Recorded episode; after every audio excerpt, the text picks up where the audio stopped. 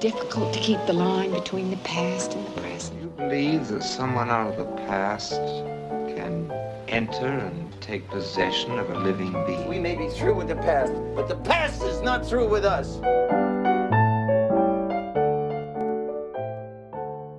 Welcome back to the Next Picture Show, a movie of the week podcast devoted to a classic film and the way it shaped our thoughts on a recent release. I'm Scott Tobias here again with Genevieve Koski, Keith Phipps, and Tasha Robinson. In our last episode, we talked about Yorgos Lanthimos' black comedy Dogtooth, about a family that lives in isolation and creates its own alternate version of reality. This week, we're bringing in Kajillionaire, the new comedy drama by Miranda July, the writer director of indie films such as Me, You, and Everyone We Know, and The Future. And if you've ever wondered, what if Miranda July made her own version of Dogtooth? Kajillionaire would be a pretty good answer. Kajillionaire follows the Dynes, a family of con artists. Robert and Teresa Dyne, played by Richard Jenkins and Debra Winger, have raised their now 26 year old daughter less as a child who needs their love, but as a one third partner on extremely small time scams. In the opening sequence, for example, Old Dolio Dyne, played by Evan Rachel Wood, sticks her arm through the back of a post office box, pads around for loose packages in an adjacent box, and splits its contents with her parents. The most valuable item is probably a tie.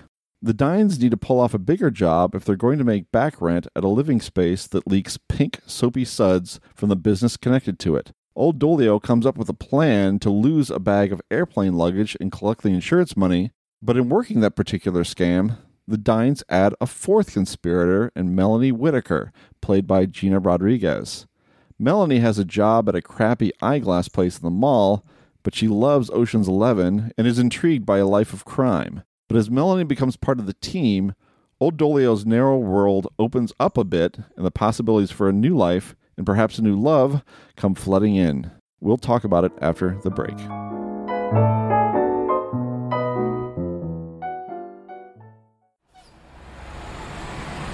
After this person. And clear. Now. There's a camera there, there, and there. Cash. Nope, any order. This is not a cheap tie. Most people want to be kajillionaires. That's the dream. That's how they get you hooked. Hooked on sugar, hooked on caffeine. Ha ha ha, cry, cry, cry. Me, I prefer to just skim. So do I. February, March, April. Uh, we may have to pay in installments. Rent is an installment. It's a monthly installment. They are real characters, super unique. But you vouch for them, right? She learned to forge before she learned to write. Well, actually, that's how she did learn to write. My favorite movies are the Ocean Eleven movies. This is exactly the kind of thing that I've been wanting. So what do your parents do, hon? Hun. You've never called me that. But you could if it was a job, though, right?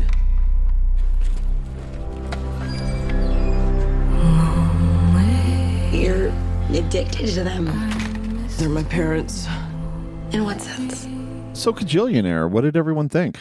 I mean, I saw this movie back at, at Sundance earlier this year and loved it. It was one of the films that I wrote up directly out of the festival because I enjoyed it so much. And I've enjoyed Miranda July's past uh, films. I've enjoyed uh, her books, which are very, very quirky and give a very strong sense of her personality and her personal life. But I feel like this is easily the most accessible and the most kind of fun, the most accomplished of uh, her films to date. Its story feels a lot more like tight and taut and directed than the stories in the future or Me and You and Everyone We Know. It feels like it's tapping into that same sort of you know, boundless source material that she draws from. That's just kind of like the quirky people of California, the sad and lonely people that don't necessarily process themselves as, as sad and lonely until you look at them at the outside. But just people looking for some kind of connection and finding it hard to make that connection because, again, they're quirky, they're unusual, they're in some ways difficult to love. So, I, I mean, for me, I just, I really dig this movie. I dig how strange it is. I dig how weird the performances are. I really just particularly love Richard Jenkins' awkwardness and difficulty and how squirmy in a way this movie is you know, Dogtooth, very squirmy in a very different way. This one just constantly gives me this sense of like, oh God, I, I just don't want to be locked in a room with these people. It's it's fine as long as I can kind of keep them at a, a movie screen's distance. But you can feel exactly how awkward it would be to be stuck in a conversation with them. And I love the specificity that gets us there. I love the specificity of all of the kind of the beats and episodes within this story. Yeah, the squirminess comes a lot more, I think, from the performances and the characters. And not to get ahead of ourselves, but I also really like this film, and I did feel a connection to these characters that I, I didn't necessarily feel to the, the characters in Dogtooth, and that may be a little bit the, the language barrier. You know, subtitles are naturally like kind of putting you at at a remove, but I also just think Evan Rachel Wood is just an actress I always really been drawn to, going back to 13, which is a, a flawed movie in many ways, but I think is a very uh, vibrant uh, performance from her as a, as a very young actor there. And her performance here is just so, again, to use your word, Tasha, specific. The voice she's doing, the way she's carrying herself, that move she does whenever she goes by the low wall to, to hide herself, so the limbo much. like the physicality of the performance, but the character not being overwhelmed by that physicality and the quirks of the performance. Like there is a real heart to Old Dolio, and you do feel, at least I felt, a, a, tremendous amount of just sympathy and for her by by the end of this film. And as I think we're supposed to, because Gina Rodriguez's character also kind of feels that despite you know, the moments where old Dolio lashes out at her, there is just this wounded quality to her that draws you to her for, for whatever reason. And yeah, there's a lot to say about this film, but I think just in terms of what really connected me to it uh, on this first viewing was the performances and Evan Rachel Wood in particular. So I liked it quite a bit too, but I think everything that makes it your favorite Miranda July movie kind of makes it my least favorite Miranda July movie, uh, Tasha. It is definitely a more coherent narrative. It's more accessible but I also kind of like, you know, I kind of miss the sort of free floatingness of, of her preceding films. It, it, felt a little reined in in some ways, which is, you know, an odd thing to say about a movie with a bubbling wall in it. But, uh, I love but, that image so much. Yeah, the suds wall. So good. I, I, love Richard Jenkins' delivery of the, of the, of the line, uh, run the buckets. Um, but, uh, uh, but I don't know what it was. It kind of kept me a little bit at a distance, even though I admired everything that you're pointing out about it. Um, I guess maybe as I don't I don't want to get in trouble here, but I didn't necessarily buy the attraction to Old Dolio. I, I didn't really see what hmm. would uh, draw Melanie to her and to uh, the family in general. Maybe so. Maybe you guys can help me unlock that a little bit. The family, I absolutely see because the way that Melanie deals with the guy hitting on her on the plane, I think is just really indicative. Like this is somebody who, to some degree, like lives in her own head a little bit. Like when she's talking to the mom and dad on the plane, they're being insanely weird, and she's just kind of like laughing it off and like uh, you know, Richard Jenkins goes on and on about how uh, phones are a tool of the military, and she's like, "Yeah, I practically live on this thing." You know, she's she's not quite connecting it, and she's definitely not processing them as as weird and uncomfortable. She just seems like somebody who anything that comes her way, she's pretty giving with, except her relationship to her mom, which is something we're definitely going to want to mm-hmm. dig into. But her fascination with their like petty crimes seems to be why she's drawn to continue to interact with them. And then she's kind of horrified by what that actually means when it comes to dealing with real people. But the physical, the implication of a physical attraction to Old Dolio or even a an emotional connection with her is, I think, the biggest weakness here. I kept thinking to myself, like, this is a beautiful woman who very clearly is in contact with a lot of people where are all her friends as this, you know, several day period is going on? Where are the people that she would be in contact with? Like, where are the people that this kind of character would be just talking to constantly on Facebook Messenger or WhatsApp or Snapchat or whatever? Like, we know that she lives on her phone, but we mostly just see her enduring contact with her mom. And her lack of a social life was honestly the part of the film I found hardest to buy. See, it worked okay for me. Her her lack of a social life, I didn't really think about that. I guess, and as I, as I was watching the film, but in terms of her attraction to Old Dolio, I think what I read. As I mentioned, you know, sort of reading Old Dolio as a sympathetic character and Melanie like feeling that sympathy for her.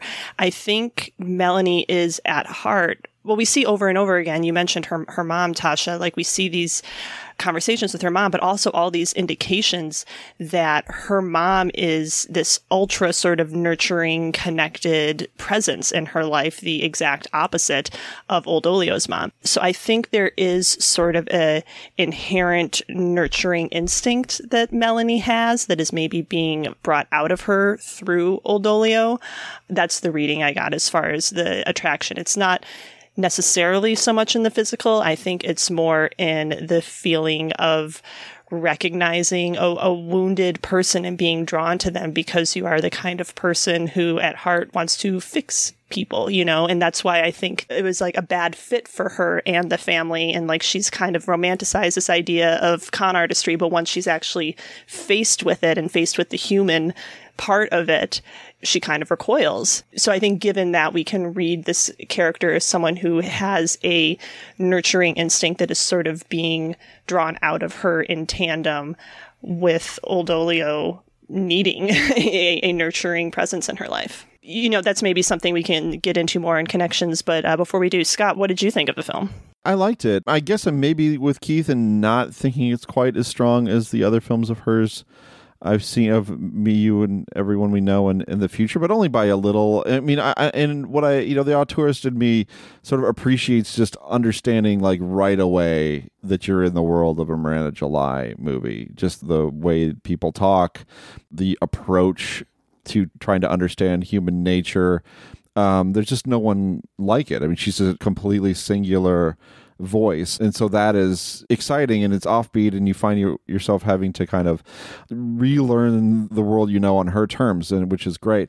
To me the primary asset this film has is gina rodriguez. I think hmm. that she's an outsider to this group but also kind of an outsider to the world of a miranda july movie. I don't think you would expect somebody like gina rodriguez who i think you associate with kind of a no bs way of going about her life or about her business on screen to turn up and kind of apply a little bit of that to this world, to a Miranda July world, where she at least has one foot, you know, in what the rest of us might recognize as the real world, where she has a kind of a crappy job and she has a mother who is um, taking up a lot of her time and, and mental energy. She has certain recognizable longings, I suppose, that might attract her to this scheming. And she's really funny, you know, and there's a spark that is generated between her and Evan Rachel Wood's character um, that mostly uh, justifies that relationship with me, even uh, for me, even though it doesn't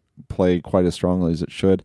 Um, so all that all that stuff is good. I guess my feeling is like it ends up being a pretty simple film. It has a strong sentimental streak that I didn't fully respond to because I'm I'm just a cold blooded person, I guess. But like, it didn't it, it didn't quite move me to the extent that I expected it to. Um, given what Old Dolio's journey is, given that it, I think it should be extremely powerful, that she's experiencing things that she has never experienced before and we should as viewers should connect to that and it only really worked for me one like the one there's the whole sequence in the house of the dying man.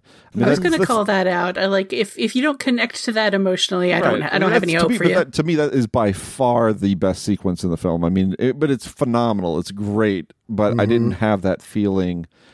That didn't carry through the rest of the movie for me. But that like that one isolated series of scenes just killed me. I thought it was great. I mean, it's also one of the longest scenes in the movie. I mean, I didn't I didn't time it, but it, it might be the longest they are oh, in, oh, yeah. in any one place. You know, there there is a I wouldn't quite call it a sense of franticness to this movie, but it is. I, I, mean, like every time we're with this family, they are they are on the move. The most they are ever like in one spot is when they're on the plane, and they could not be more uncomfortable. You know, they're, they're just they're just an, an agitated people, you know, this family. Mm-hmm. Um, so, and I think the reason that scene is so striking be- is because it does force them to be still and to be in this space, you know, and, and through it all, Robert, Richard Jenkins' character is like, is he dead yet? Is he dead yet? Because he wants to like move on, you know? So it, I think it is designed to be sort of a centerpiece scene because its pacing is just so different from everything around it. I feel like that sequence is just a genius piece of character work. I think that watching these four people attempt to emulate a normal family, uh, the routes that they go about it are all completely different. And in particular, watching Teresa, watching Debra Winger's character, who falls into the character of a, a nurturing mom. Like she mm-hmm. falls into the role play of it just flawlessly, smoothly.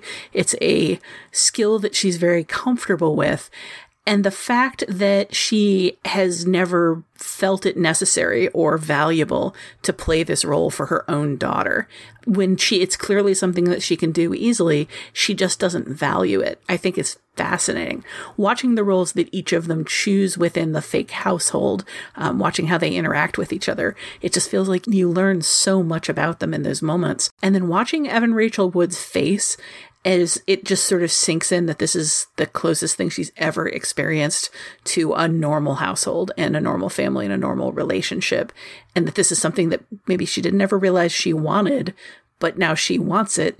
And in mid bubble, uh, it bursts so uh, Robert can encourage everybody to go steal some more money from a dying man. So, Scott, you mentioned Gina Rodriguez's yes. performance, and I like it very much as well. I've been on this podcast before, I believe the Annihilation episode, talking about what a fan I am of Gina Rodriguez. She's become a little more difficult to stand in in, in recent, uh, you know, months. She's had some problematic moments off screen, but as far as like the energy she brings on screen, I still very much respond to it. You mentioned a toughness that you associate with her, and I admit that's like not something I really associate with Gina Rodriguez. I can maybe see it in Annihilation, but you know, the thing I knew her for first, uh, I think a, a, lot of people did, is Jane the Virgin, which probably yeah. informs my reading of that character as like a inherently nurturing person.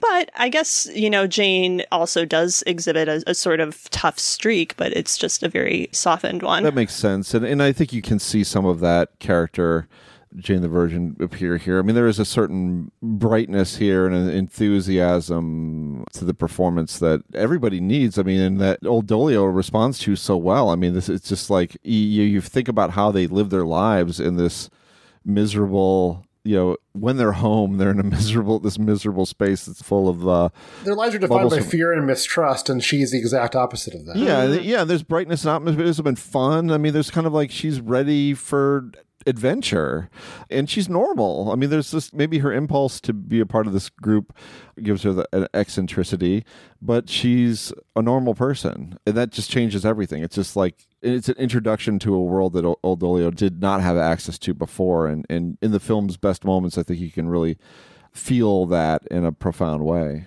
and it's a very notable contrast point to Debra Winger's performance as, as Teresa, which, you know, as we've already uh, alluded to, is, uh, you know, very cold and withholding, again, by design. I know I've seen Debra Winger in things, but I honestly don't have a lot of associations with her that I brought to this performance.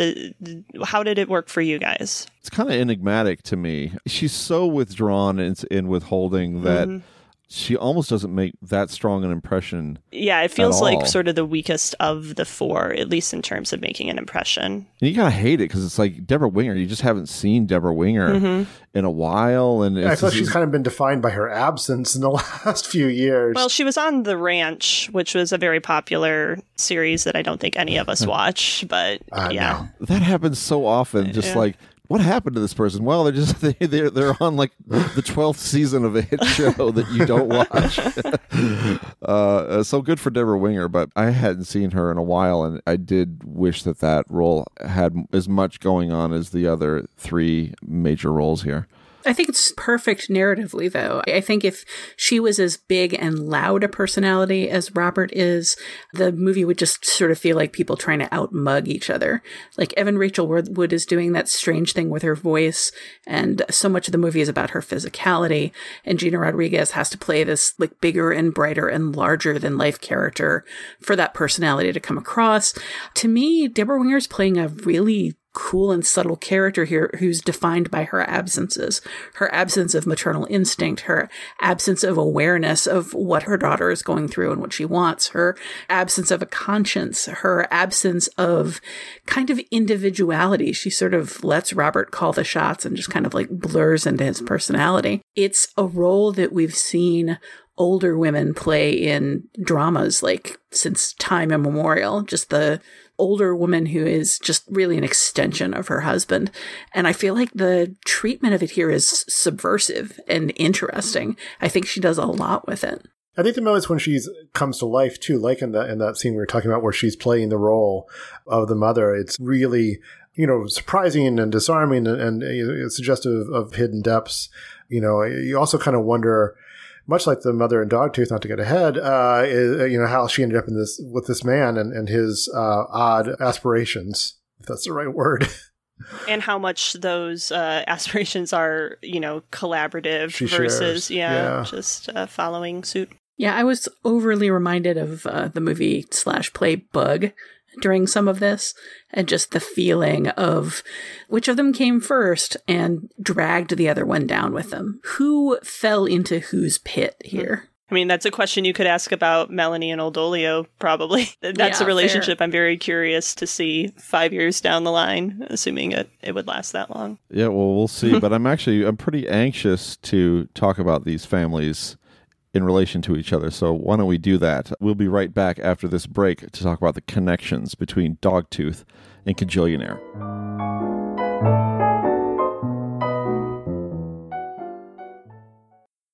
Is this the normal amount of turbulence for this route? Yes. Really? Totally. It's.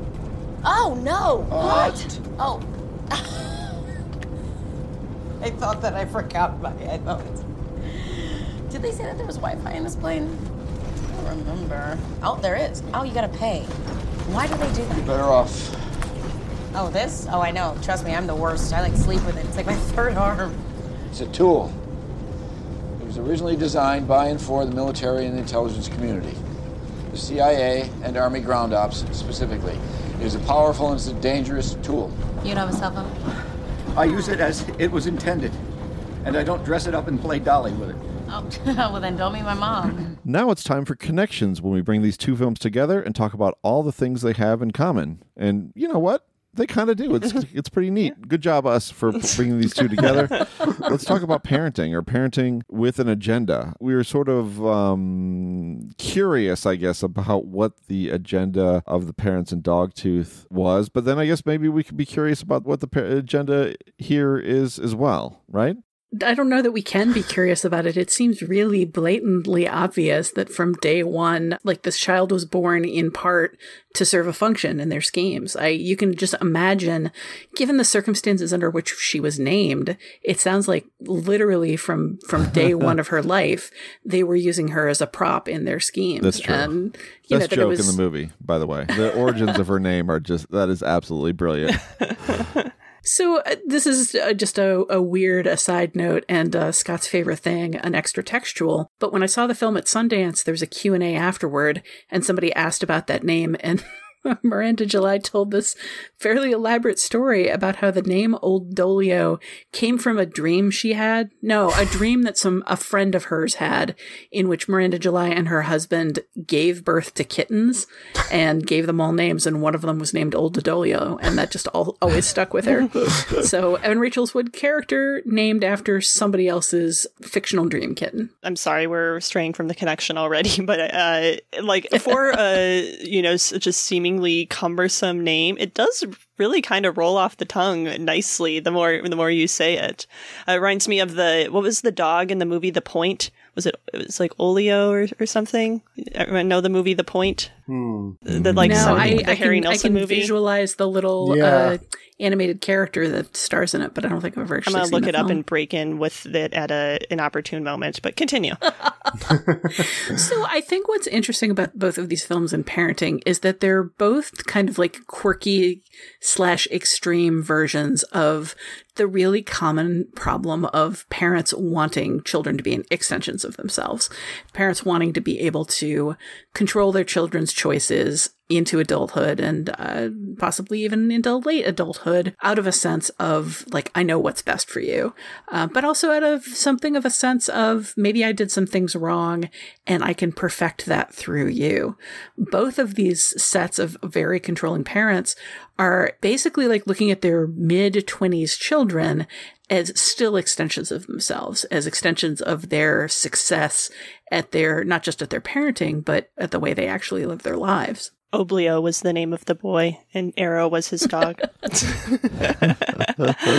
but yes, that is a good point, Tosh. And it actually, I'm going to bring in a, another connection as a sub connection here, but I think this is probably the best place to discuss it is that two sets of parents, their sort of, you know, respective cons of their children or the way that they have isolated their children from society at large is are both really informed by social class. Old Dolio's family is poor. They're behind on their rent. There's some derisive comments about rich people, you know, and so all of their sort of manipulation of Old Dolio is in service of a sort of outward projecting need. Whereas in Dogtooth, they're clearly a very well to do family. They have this country estate that's fenced in and they have the means to isolate their children from the outside world. And so their con on their children is like more of an inward one because they have the ability to do that in a way that that I don't think Old Dolio's parents would even want to do because it, the family and Dogtooth seem to be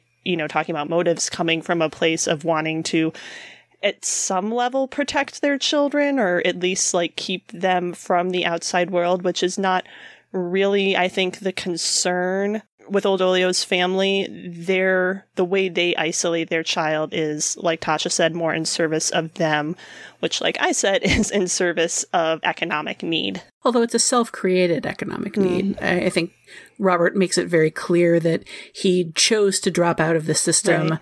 uh, and he feels that, that grifting, that skimming, as he calls it, is somehow a noble calling. Like he feels like he's won because they they don't work normal jobs and they're not I I ain't a part of your system. I threw it on the ground.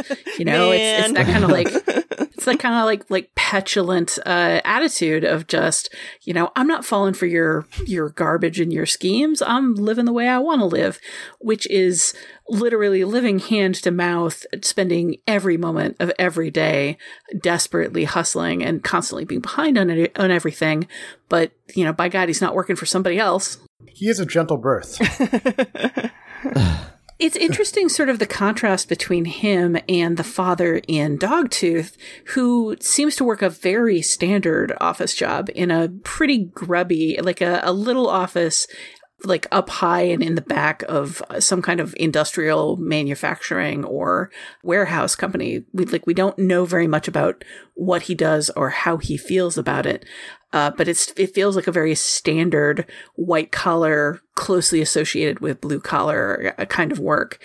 And given his quirks, given his unusual way of looking at the world, given his apparent money, it's kind of hard to understand how he relates to something so prosaic as an apparent like nine to five industrial job. But we see him there and we see that he fits in like pretty normally. He's he certainly doesn't stand out uh, in public the way Robert. Well, he's also like created a whole backstory for his wife. That's uh, you know, that she's in a wheelchair and as a was it a, squ- a squash, a championship squash player, or what was what was it, handball? Uh, I think handball reminded me a fair bit of Hugh Jackman in Bad Education, Mm. and uh, just like the invented dead wife that allows him to not have people question at him at all about his romantic life. See, speaking of uh, pairing regrets, I don't know uh, that we might have had before. I mean, but ultimately, ultimately, as parents, their way of going about their business is destructive to their chil- to their children. Yeah, I mean the nice thing I guess about Kajillionaire because it isn't an allegory in the same way that Dogtooth is, is that we can appreciate the impact on much more on a human level of what the long term effects of this parenting has been on old Dolio. And so it becomes kind of an emotional journey for that character in a way that it can't be for the adult children in uh, Dogtooth. It's also notable, I guess, to me anyway, that these are nuclear families. There, you don't have a single parent scenario here. Like there, I'm sure there's a, a story that it, it, might even be easier to tell this kind of story from a position of a of a single parent and a, a single force exerting on the child. But by making it, you know, a, a marriage, in both case, you add another dynamic to the parent child dynamic. And in both cases, there are, are certainly questions about those marriages, some of which we've already discussed. Yeah, but at the same time, like having both of those relationships, you have a a strong sense of a conspiracy against the children, of mm-hmm. like a united front being presented against the children by at least it's not just a case of uh, like in Leave No Trace mm, when a, a, young one. woman is being example, raised yeah. by a father with very specific ideas of how to live, informed by trauma and PTSD and uh, possibly mental illness. But he's an outlier. You know, he's one person with a like a lot of damage that he's trying to navigate. Here we've got two different couples who have agreed amongst themselves, who have found common ground and decided amongst themselves to completely support and back each other up in undermining their children and using their children in creating alternate realities for their children. And it's so much more oppressive in a way, this sense of like old Dolio tries pretty early on to get her mother to do something with her alone and it's just it's completely shut down not even shut down in a no and here's why kind of way, but literally just sort of ignored and dismissed as if she hadn't said the words. And then she finds out later that Teresa went and told Robert about it, and Robert has his own opinions. Yeah, well, she's tried it for it at that point, too. Yeah, it's ugly. It's just entirely, and potentially every marriage is something that the children get shut out of. You know, that's a link, a union that precedes them, that has a history they weren't a part of. Maybe every child feels to some degree that they might love either of their parents more than the other or want a, a personal connection with them.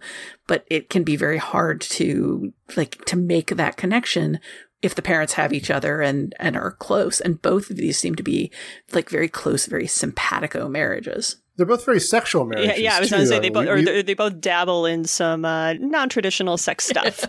both of them. Although with Robert and Teresa, do you get the impression that they're actually into it at all, or is it just something they're willing to do as as part of their scams? I mean, well, there's mm. the whole hot tub uh, threesome uh, that doesn't happen, thankfully. That seemed to be purely recreational and not not like a not part of a scam, right? If Yorgos Lanthimos had directed that, that the threesome would have happened, it would have been sexually graphic and it would have gone on for like eight or eight or nine minutes. it, would be excruciating. From, from the neck down. You wouldn't see the top of anyone's heads.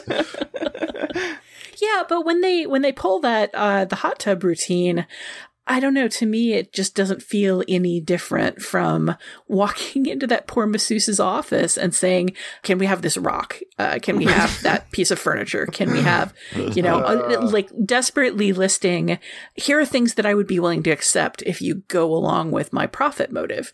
And them coming on to Gina Rodriguez just struck me as another like kind of deal making without a lot of like actual passion or even necessarily attraction behind it. Well, and there's, you know, we see the parents in Dogtooth having pretty standard sex, except for the fact that they are both wearing headphones and listening to cassette decks uh, as as they do it, which is wait, is that is that supposed to be weird?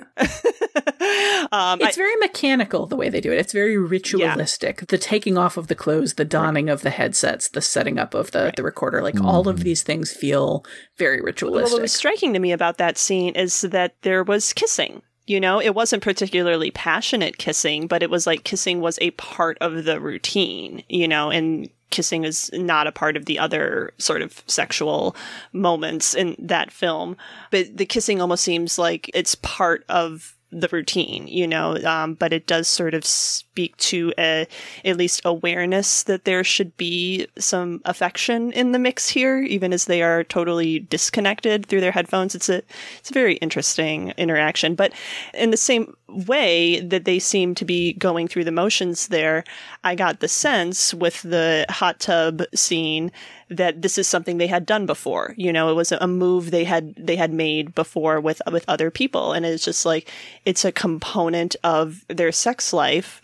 I don't know if they necessarily identify as swingers or if it's just sort of the con aspect of it that gets that gets them going.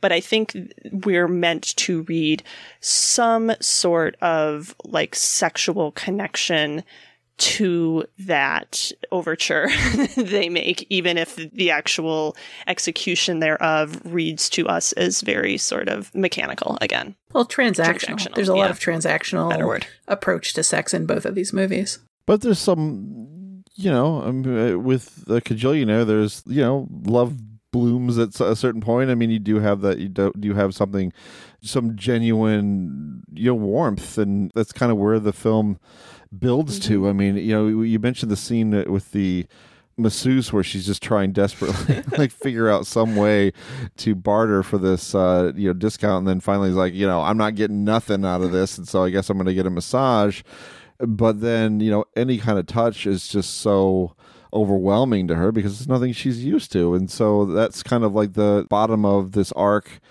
that the film ends up completing at the very end, where she does um, know intimacy and passion that she had no idea about and, uh, and was completely unprepared for in the beginning of the movie. It's really impressive to me how that the whole thing with the masseuse just reads like awkward comedy. It just reads like a silly bit of discomfort humor for the masseuse who has no idea where any of this is coming from or how she's been drawn into it and is faced with this just really weird, awkward customer that she has to try to figure out a way to please, even though the customer doesn't want any of what she offers. But then it pays off so thoroughly. You know, we're we're learning really important things about how Old Dolio reacts to contact, to physical contact, and the proximity of other human beings. And we're learning a lot of stuff about kind of how she's been raised and what it did to her, and it all becomes relevant later. And if you contrast that with Dogtooth and the, in particular the siblings' kind of casual yet almost always aggressive physical interactions with each other, like there's a lot of skin shown in that movie. There's a lot of uh, just like casually wearing bathing suits. There's a lot of very very long limbs being draped over each other, but they don't seem to think of their bodies in generally any sort of sexual way even when they're having sex at times. You get some kind of attempted tenderness between the sisters. Maybe not the licking scene, but like the call me Bruce scene. Mm-hmm. They seem to be touching each other for actual comfort. And they do go to the mother for hugs, but these seem kind of like rare things. They seem outside of their own bodies or not aware of their own bodies an awful lot of the time. Well, and I guess this is where we we have to bring in the the dogtooth scene where the brother sort of makes his choice between the two sisters, you know, and uh, sort of gropes them. Um, and you know talk about mechanical but with definitely an extra dose of, of discomfort because of the incest thing, but kind of putting it in the context of familial touch, you know, I, I I'm trying to think if we see the brother touch the sisters and you know, we see the sisters touch. I'm, I'm struggling to come up with an They- they example. wrestle over the- yeah. over the plane. That- yeah. There's, there's a point with the younger sister after the older sister uh, has disappeared, I believe, where the two of them are in bed together and they actually That's- kiss. oh, yeah, that's right. Yeah. And it seems like a, an actual sort of tender moment of contact between Yeah. them. Yeah. But yeah, that scene where he's feeling them up uh, definitely feels like disconnected from any sort of affection or, or like Humanity. Yeah, yes, It- it- and it's filmed as such. he- Yeah, exactly. It's it, I, it, that sequence to me is one of the most disturbing things in the film, and to me, it's not even the incest aspect that bothers me. It's that he literally sees no difference between them as sexual partners, apart from what their breasts feel Mhm. like and what their asses feel like. He's deliberately blindfolded, so he can't tell which is which, and he doesn't touch any part of them except to manhandle the breasts like he's looking for a, a ripe avocado, um, and then to kind of like awkwardly ignore the entire rest of their bodies and reach around them to grope their asses. And it's just such a a shopping for a fresh fruit uh, kind of set of behavior. We know that he's closer to one of them than the other. We know that the two of them relate to him very differently. We know that they have different personalities. And all of that is discarded in favor of which one of them would I rather squeeze the breasts and butt of. I think it just kind of emphasizes just the utter detachment that they have from meaning. You know, I mean, I mean, it's almost like the vocabulary words. It's like they don't uh, things that we associate with sex with intimacy and love and none of that registers. I mean, there's something weirdly innocent about all of it too. I mean, like it, it's like they don't know what they're doing.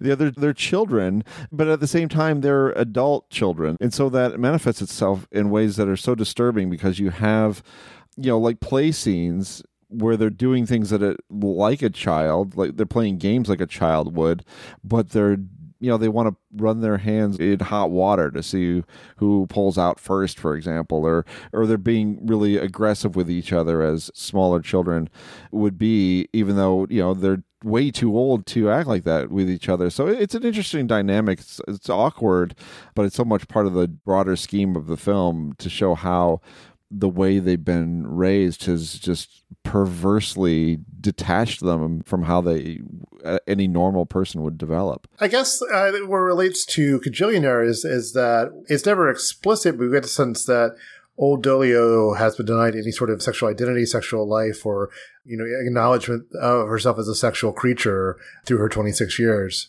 Yeah, I think what connects both of these films, kind of taking all of this a next step outward, kind of away from sex, but still in the same realm, both of these films are very, very interested in the physicality of people who haven't had quote unquote normal upbringings, who haven't interacted with society in a way that would teach them physical norms. And Old Dolio and the two sisters move in very similar ways, like kind of like floppy limbed and hunched. There's a lot of emphasis on their hair being in disarray in various ways none of them perform femininity, as we call it. Like none of them seem aware of like the male gaze or maybe in old Dolio's uh, sense the female gaze. None of them are trying to be attractive to people. None of them have any sort of visible sense of self-consciousness about how they act or how they move. And one of the things that gets us is in both movies a very awkward and to some degree comic dance sequence that's just, you know, young women kind of throwing their bodies around in what doesn't really look like what we think of as dancing because it's not rhythmic and it's not meant to attract other people or attract the attention of other people. These are people who they very much both come across. I'm thinking here more of the, the elder sister in Dogtooth and Old Dolio.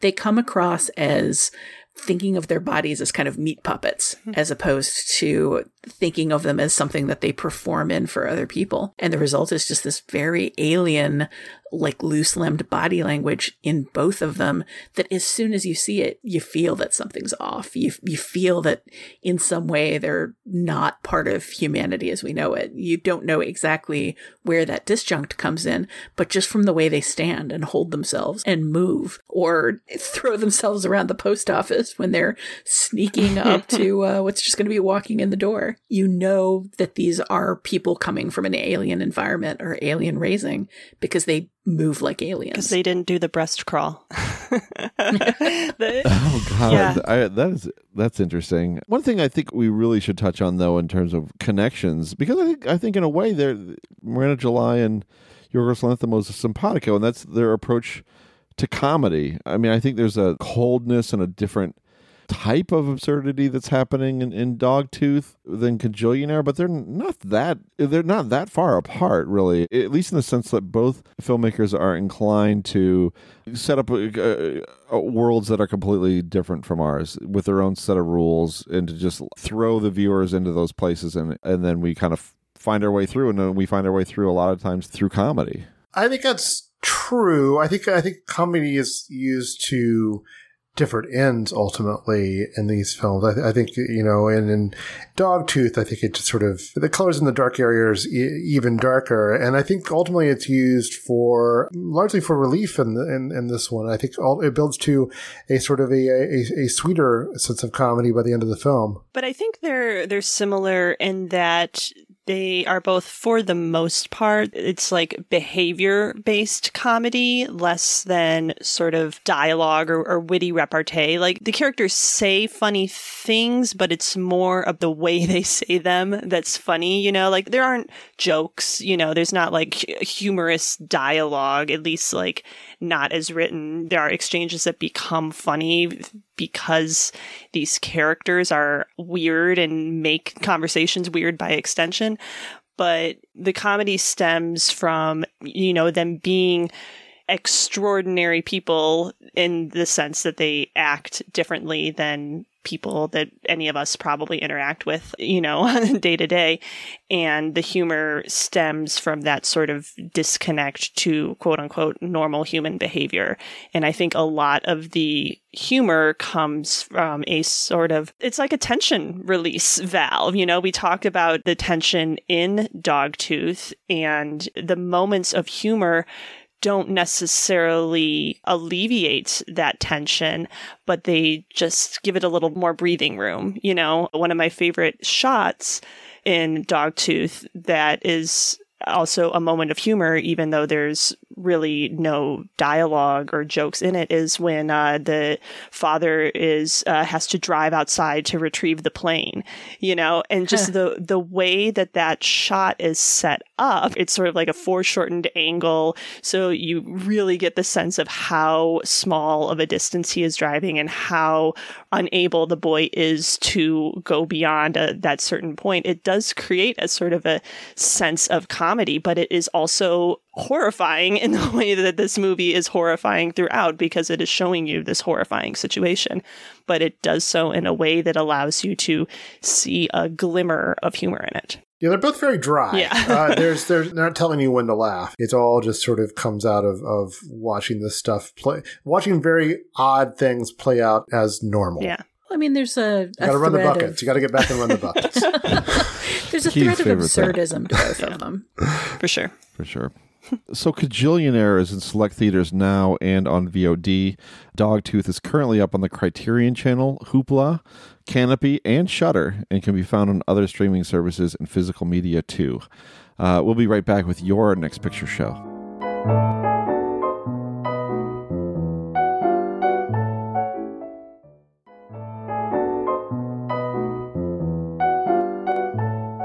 Finally, it's time to catch each other up on films or film related items we've seen in the interim since our last podcast. We call it Your Next Picture Show in the hopes that it'll put some interesting choices on your radar. Tasha, what in the film world has been good for you lately? Well, I have recommended this movie on this podcast before. I may have even recommended it twice. I may have talked about it out of the Sundance where I saw it and then saw about We're gonna it. have to make a rule about this, Tasha. I, I'm just I'm going to keep bringing it up it until everybody everybody in the co- no it's it's just the fall. I'm just going to hit the fall every single week until um I don't care. Uh, I'm going to talk about Brigsby Bear again because Oh. it is such a perfect Yeah. fit for this pairing. It is yet another movie about a young man raised in isolation with a couple of parents who are conspiring against the outside world to kind of create a strange artificial reality for him to live in. And then he has to come to terms with what the outside world actually is. And this film gives us what Dogtooth doesn't give us. You know, it gives us the escape. It gives us the awkwardness of having had the raising that he got. How does he go about integrating into the world? What does it look like when he brings his weird vocabulary and his, his misshapen understanding of society and his expectations and his history that literally no one else shares into the world and tries to make it interact with the world that everybody else is experiencing. Mark Hamill plays the father figure character who is raising the, the young boy played by uh, SNL's Kyle Mooney. And he's a much warmer figure, I think, than either Richard Jenkins or the father in Dogtooth, just in terms of he seems to have sort of good intentions and sort of warm intentions, but in the exact same way, he's created this strange artificial reality out of a very specific sense of like what it takes to make a good person, what it takes to make a good personality.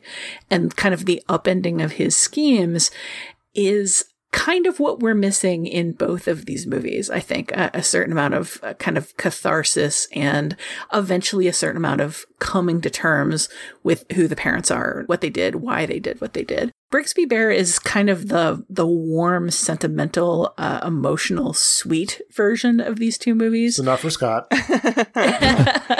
it's quirky, so also not for Scott. It's life affirming, so definitely not What? for Scott. There's like very little, I like all very kinds little torture, I- very I- little I loved violence. it. well, here's the thing. I had honestly kind of forgotten about the existence of Brigsby Bear, and uh, something brought it back to my attention. Oh, it was uh, actually a piece that I edited on why Saturday Night Live isn't turning out movie stars the Mm. way it used to. Just mentioned Brigsby Bear in passing. Uh, and I tweeted about it, just kind of in a hey, I'd forgotten about this movie and I love it. And I got just this huge response from people who had seen it, which the first two times I gushed about this movie and how much uh, I have an affection for it, it wasn't really available widely. You know, you had to basically catch it in an art house theater on its way by. But uh, since then, it's been on various streaming services. It's a lot more accessible than it used to be. If you liked to Be Kind Rewind, if you're in the mood for something that hits that exact same spot about community and art and filmmaking and creativity and just like having a support system, if you're feeling down about gestures at everything mm-hmm. and you want something mm-hmm. Like low key and warm and friendly, like this is the movie. This is the movie for you right now. I need to see it. I like Kyle Mooney a lot, and I, I keep meaning to check that out, but I haven't gotten around to it yet. It's also a very kid friendly movie, I would think. I Really? mean, it's it's Hmm. weird, but it's a like sweet, friendly movie about a, a funny guy in a bear suit. Genevieve, tell me specifically what you love about Brigsby Bear, and also what's been good for you in the film world. I mean, lately. it's hard for me to tell you specifically what I what I love about because, like you, I, I kind of uh, had forgotten it existed until this very moment. Hence my you know exclamatory delight when when you when you brought it brought it up. But uh, yeah, I mean, I I think I what I remember most about it is Kyle Mooney because it's a I'm I have sort of a love hate relationship with with SNL and and its current iteration and I don't have a strong connection to his SNL work. So this is sort of like what I think of Kyle Mooney you know in his humor I think of the one clip from Zoolander 2. I've never seen Zoolander 2, but I've watched the Kyle Mooney's clip from that like about a billion times. When I need uh, when I need cheering up. It is, it is an amazing, like I don't know, ninety seconds of comedy. I'm just gonna say I think you've had the ideal experience with Zoolander 2, and you should never go further with I'm that gonna movie. watch it when this podcast Okay, is my over. recommendation is Zoolander 2. No, no, it is not. um, but, but you, We've got to have a rule about this, Genevieve. Well, honestly, I haven't watched any movies lately I've really loved, with the exception of one that I don't really think I can recommend because it has been recommended on this podcast before, and I am and I observe the rules that don't exist. But um, uh, I just I I'll just kind of mention that I recently watched Dirty Dancing with some friends uh, and my fiance who had never seen Dirty Dancing before, despite hearing me and said friends quote Dirty Dancing to each other over the years many many times, and it was just a real one of those really fun movie going experiences of showing someone a movie that you love and that it was kind of formative for you and them also liking it. So I don't need to tell you to watch Dirty Dancing if you have any inclination to watch it, you probably have. And I think maybe Keith, you recommended it like long long ago. Dirty Dancing. I think I might have because I, I hadn't seen it in years, and it was a it was a weirder movie than I remember yeah, it being. yeah. It, it, So it, I was it's like of- a very weird like view of the '60s through the '80s. Like just it's it's, Very- it's sort of a period piece. It's it's interesting. Uh, But anyway, I'm not here to talk about Dirty Dancing.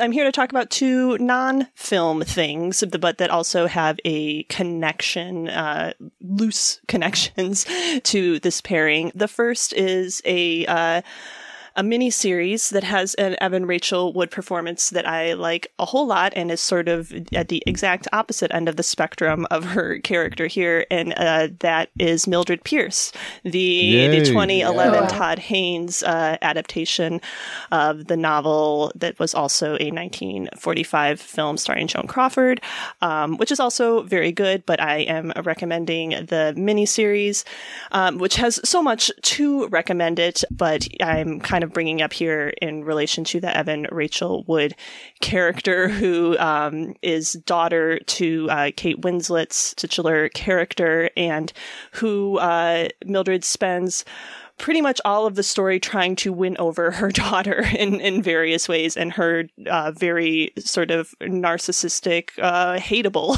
daughter, played by Evan Rachel Wood, kind of uh, confounding her at every turn in that respect. So it's an interesting sort of flip of the uh, parent child dynamic of Kajillionaire. So if you haven't seen it, I highly recommend it. It's uh, one of my favorite Todd Haynes things. Uh, It's it- incredible. it- It, it's truly incredible. One- I think one of the high watermarks of HBO's kind of mini miniseries for sure. Yeah. I'll second that. And then the other thing is uh, very different a TV series, a fourth season of a TV series that will, I believe, have just dropped when you hear this. That is season four of Netflix's Big Mouth, uh, which is an animated comedy Oh. about sort of uh, pubescent uh, kids kind of figuring out their sexuality and uh, interpersonal dynamics. And it is very frank and not kid friendly and has a very adult sensibility about sex, but filtered through young kids. Kind of famously, the uh, early teen characters all have hormone monsters, like actual Yes. manifestations of their hormones that uh, follow them around. It's a really funny show. Um, if you haven't checked it out, I do recommend Big Mouth, and the fourth season is very, very good. Uh, I mean, I think every season has been good, but I just finished watching screeners of the fourth, and I'm really excited for it to be out there. So, you know, I can talk about it with Oh. people. What's the name of Maya Rudolph's hormone monster? Oh, well, the hormone monstress Connie, I believe is her name. And Hans the and Monstress, as as we recorded this, Maya Rudolph just won her first Emmy for voicing Connie the hormone monstress. So Oh, it's just a complete runaway Yeah. performance. She likes a I bubble love that bath. performance. a bubble. I can't even do that Uh, line does she get- does justice. she get- does- Does she get to say that? Uh, I I hope on this. On yes, the we, fourth we, we, season? we do get one bubble bath uh, in, in season four. So so good. so yes, I'm. It's uncomfortable though. It- it is. I, can't, I tried to. I tried to It's, watch. it's almost like multiple level uncomfortable. Yeah, like like I tried to watch like a binge. I tried to binge it once, and it was just like, oh, this is just. I feel Yeah. so bad. I've got to stop. Yeah, no, I mean that's that's what made me think of it here, like not just sort of the you know uh, component, but the discomfort around it. Hey there, future slash present Genevieve here, just uh, dropping in to say that since we recorded this episode, uh, the premiere of season four of Big Mouth has actually been pushed to later this year. So I'm really sorry that after hearing me talk about it, you can't go watch it right now, but um, I promise you will be able to watch it on a date that I can't yet disclose, but uh, it will be this year. Cool. All right. So yeah, um, my recommendations are my two very different recommendations are Mildred Pierce, which you can find on various HBO streaming whatnots, and Big Mouth on Netflix. Scott, what about you? I have a much more wholesome animated streaming thing I want to recommend, and that is the film Phineas and Ferb, the movie Candace Against the Universe, which is up on Disney Plus now. I am a huge fan of Phineas and Ferb. Uh, that was a show that my kids got to grow up on, and that I wish I could have grown up on. I'm sure, hopefully, our listeners have seen it. Certainly, won't- and if they have kids, my God, you really need to see it. This it's always been a funny show. A simple premise of of these genius brothers who you know create these wild inventions every week or every day during the summer. I mean, it's the whole thing is they're on summer vacation. Yeah, okay. I'm about to sing the theme song, but I'm not. I, I can see, I can see. Uh, yeah. Follow that Um, impulse. Yeah. So in any case, um, I'm still got the theme song in my head. So one of the one of the elements of the show is that their older sister Candace always wants to bust them. Right? She's going to show their mother that these boys have been up to no good, and it's going to be this incredible triumph for her. And of course, she's it never happens at all. And so that's kind of this formula that the show's played out. In Candace Against the Universe, she gets abducted by aliens and taken to this planet where she is special, where she is like the chosen one type, where she's going to save this planet with whatever essence she has as a person. And it's just this incredible thing for her. And of course, there's a catch, but it's really fun to see her, that character kind of get some more play and then to really see you know all the things you love about the show, all the you know wordplay and absurdity and hilarious characters and science fiction uh, references and things like that. That's all there, but also it steps up to the challenge of being a movie. Um, there's a lot of musical sequences in the film. There's a lot of interesting kind of metafictional elements. This is one of those things where it keeps pulling back until you actually see the the animators themselves kind of hanging around, looking at their own drawings and stuff. I mean, it is so clever and wholesome and fun, and I feel like it's kind of go- gone unappreciated because it's just been a staple. It's just a thing that just every episode is going to be good and and well thought through, and you almost take all of that for granted. And I just think like this show's been around for a while and now they've made this movie, and the movie's a lot of fun, and so I'm going to call it out. And uh, it's on Disney Plus. It's uh, Phineas and Ferb the movie, Candace against the Universe. Okay, so I had Tasha's back with Kyle Mooney, if not that particular film. I had Genevieve's back with uh, uh, with Mildred Pierce. Scott, you're absolutely correct. great, great, it's a great show. Uh, I'll be I'll be really fast here because uh, I think I think I may be breaking the rules, so this one might have been recommended before. but uh, I got two quick ones here. Basically, my non my recreational viewing of late has been my wife and I flipping through various stream, streaming services. Like, okay, we can watch that. So one is the 2017 film Ingrid Goes yeah. West, which I believe was uh, Yeah. was, yeah, I think yeah, I like that one. And quickly, Aubrey Plaza is sort of a um, unstable person who latches on to a, a popular Instagram influencer played by Elizabeth Olsen and moves uh, out to Los Angeles, uh, rents an apartment from uh, O'Shea Jackson Jr., an unusually understanding landlord under the circumstances, and kind of just kind of insinuates herself into her life. And I think there's a lot of really easy points to be made about influencer culture, social media, and all that. And it does make those, but I think it goes deeper to who these people are, what the attraction is, and you know, I quite like. I think the end is a little pat, but through that, it's it's. I think it's quite good. Um, uh, Plaza and Olsen and uh, Jackson are, are all, all terrific. As as are Wyatt Russell Mhm. Uh, as Olsen's uh, uh, Olsen's husband. Uh, good stuff. Check it out. Uh, the other one is uh, just we randomly came across a film called Girls Just Want to Have Fun, a 1986 uh, teen comedy starring you know everyone. Specifically, it, it stars Helen Hunt and Sarah Jessica Parker and Jonathan Silverman, and Shannon Doherty, and you know lots of future stars in it. And it's really not very good at all, but it's also quite enjoyable. And it's it's fun to watch a teen movie that does just not is completely unaware about how all the things it's indulging in are going to be parodied to death for the next 30 years. Like I was, I was, think, I was thinking if, if Wet Hot American Summer were parodying this, it would look exactly the same. Like the, the, the, just sort of the editing techniques, the pop music for the montage sequences. I mean, if you want to just watch a film that is absolutely, uh, has no ambitions beyond being exactly what it, what it is, which is a, a dopey teen comedy about a dance contest. Uh, please uh, watch Short Girls Just Want to Have Fun. Those '80s films are like they're like a bubble bath, aren't they? This like a, watching those movies. I mean, it would it would be a nice a nice bubble bath pairing with uh, Dirty Dancing, I think, which is right right around the same time and same same general milieu. Oh well, hold on. Let's let's back up. Is that really the message of all the films we talked about this week? It's not. It's not- actually. it's not not. You know, it's it's the, the really it's the important message in my favorite movie, The Fall, which I will not talk well, about. I'm gonna, I'm gonna stop you right there. This is it for this edition of the Next Picture Show. Our next pairing will come out October 27th and November 3rd. Tasha, what's coming up next? What's coming up next is me correcting you about those dates, Scott, in the past. Since we recorded the bulk of this podcast, we've shifted the schedule around just a bit. We have made so many jokes on this podcast about my obsession with Tarsem's movie The Fall that Keith finally suggested we just get it over with and do a bonus episode about The Fall.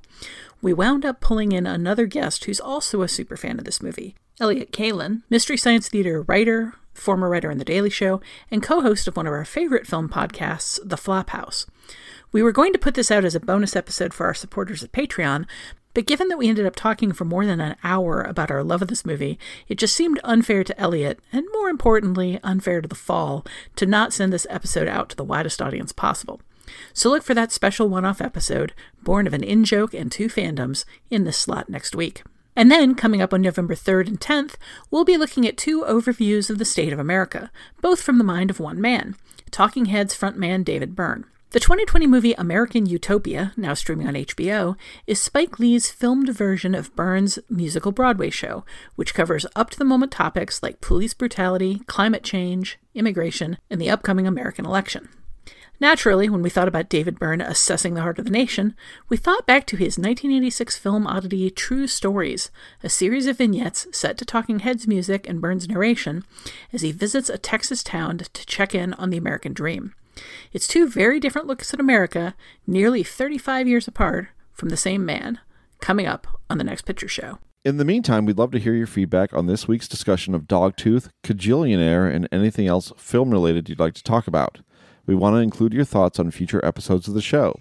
You can leave a short voicemail at 773 234 9730 or email us at comments at nextpictureshow.net. We may post your response on Facebook or discussion or read it on a future episode of the show. Finally, before closing out this week's episode, where can we find everyone these days? Tasha Robinson. I am the film and TV editor at Polygon.com. You can occasionally find me writing there. You can find me on Twitter at Tasha Robinson. Keith? Uh, I'm a freelance writer. I write all over the place. You can find me on Twitter at kphipps3000. You can find my writing at places like Vulture and The Ringer and occasionally Rolling Stone. And uh, who am I forgetting? Uh, Mel. Who else- who do I write for? Mhm. Uh, Mel. Mel. Mel's a good one. Yeah, right for Mel. Genevieve, how about you? I am the deputy TV editor at Vulture, and you can find me on Twitter at Genevieve Koski. Scott. Okay, I'm on Twitter at Scott underscore Tobias, and uh, I um, you can find my work in places like the New York Times, uh, The Ringer, uh, Vulture, and uh, other fine outlets, uh, The Guardian, you know, stuff like that.